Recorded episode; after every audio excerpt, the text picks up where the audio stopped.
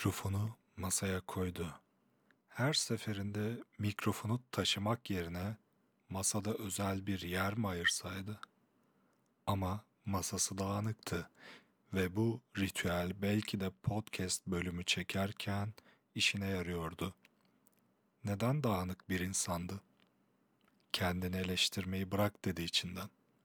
Hadi başlayalım.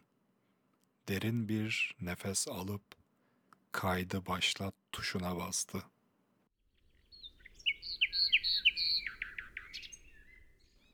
İnsan beyni hikaye anlatarak çalışır derler. En iyi durumda bu özellik bizim hayatı anlamlandırmamızı sağlıyor. En kötü durumda yanlış anlamlandırmamızı sağlıyor. Beynin duyguları işleyen kısmı döngüye girip arka arkaya hikayeler ve görüntüler ile çok kötü hissetmemizi sağlıyor. Bir insan arabesk dinlerken niye keyif alır? Genellikle de iyi veya kötü değil, gereksiz gürültü yapabiliyor. Budistlerin maymun zihin dedikleri kavram ta 400'lü yıllarda yazılı kayıtlarda kullandıkları bir tabir. Bu iç ses kontrol edilemiyor diyelim. Ama siz bu iç konuşmanın hangi davranışlarını ödüllendiriyorsunuz? İnsanın beyni tamamıyla değişebiliyor. Travmaları atlatabiliyor, alışkanlıklar bile olsa adım adım yönünü çevirebiliyoruz. Uzun zaman alsa da bir vizyonunuz var mı?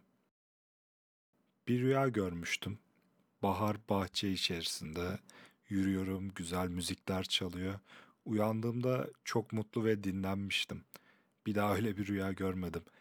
Hep böyle rüyalar görsek, diğer karışık ya da korkulu rüyaların ne faydası var ki?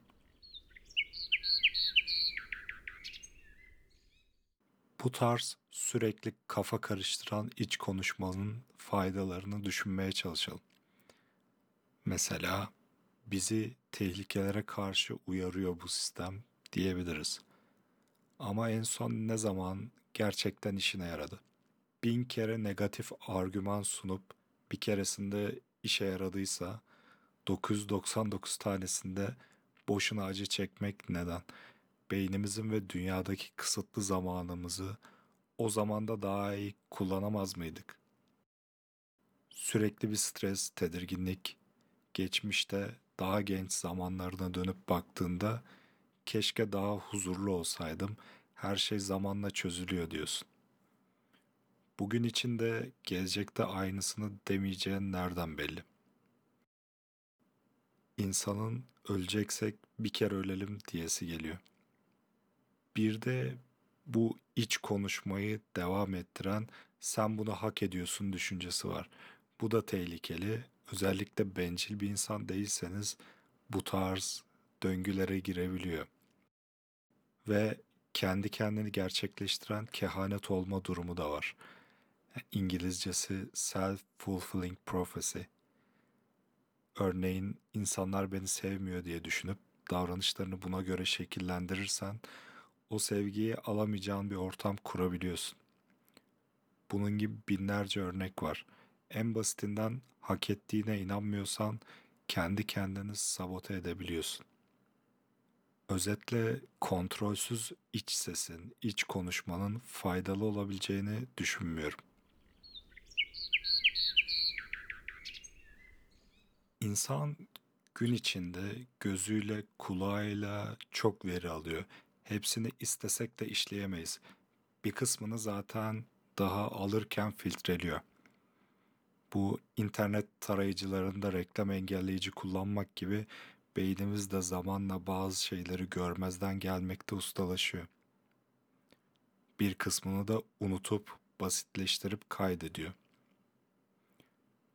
Bir gün içinde gördüklerimizden her türlü hikaye çıkabilir. Sadece gözümüze veri olarak gelen görüntüleri, kulağımıza gelen tüm sesleri editleyerek filmler çıkarıp değişik dallarda Oscar kazanabiliriz. Ham veri orada var. Peki sizin gün sonunda seçtiğiniz film nasıl bir film? Gerçekten başka bir alternatifi olmadığına inanıyor musunuz? Kendi iç konuşmanızı 5 sene sonra nerede görmek isterdiniz?